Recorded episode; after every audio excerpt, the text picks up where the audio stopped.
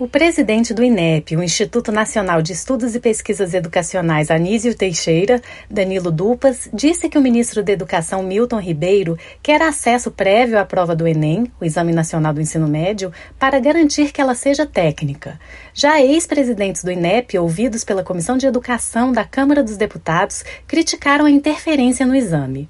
Danilo Dupas afirmou que a equipe técnica do INEP vai avaliar o desejo do ministro de ter acesso prévio à prova do Enem. E ele expôs um desejo, um desejo de um líder máximo né, do, do Ministério da Educação em ter conhecimento prévio da prova.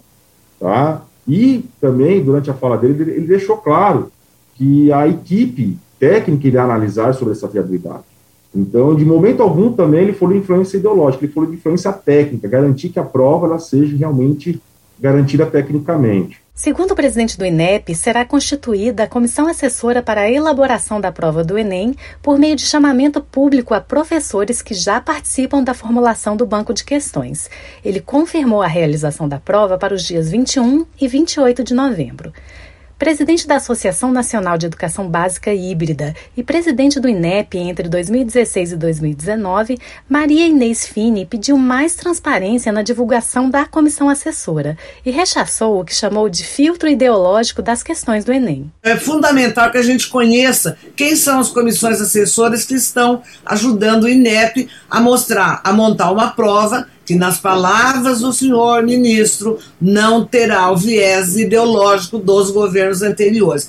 Literalmente publicado e anunciado por ele. Ela defende que os parlamentares aprovem um novo marco jurídico para o INEP. Em suas palavras, uma lei que possa proteger o INEP de interferência externa. O deputado Idilvan Alencar, do PDT do Ceará, que pediu a audiência, se preocupa com a isenção do Enem, diante da declaração do ministro Milton Ribeiro de que quer participar da elaboração da prova. Ele questionou os convidados se essa participação seria aceitável. Ao todo, quatro ex-presidentes do INEP foram ouvidos pela Comissão de Educação e todos defenderam a autonomia técnica do Instituto e criticaram a interferência do MEC ou de qualquer órgão externo na formulação das provas do Enem. O atual presidente do INEP, Danilo Dupas, garantiu que a gestão do órgão é técnica, sendo os cargos de diretores e as coordenações gerais ocupados por servidores. Conforme ele, a valorização dos servidores é prioridade da gestão. Ao melhorar as condições de trabalho, ele acredita que poderá melhorar as avaliações realizadas pelo INEP.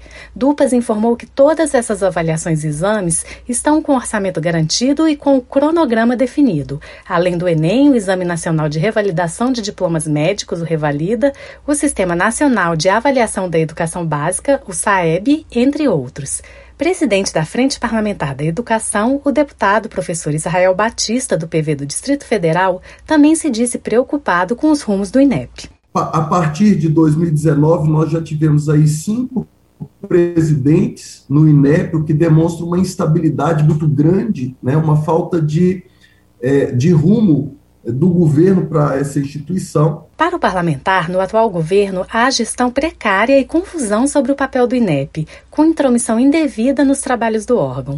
Além de ser responsável pelas avaliações da educação, o INEP realiza censos da educação básica e superior, entre outras estatísticas e estudos sobre a educação brasileira.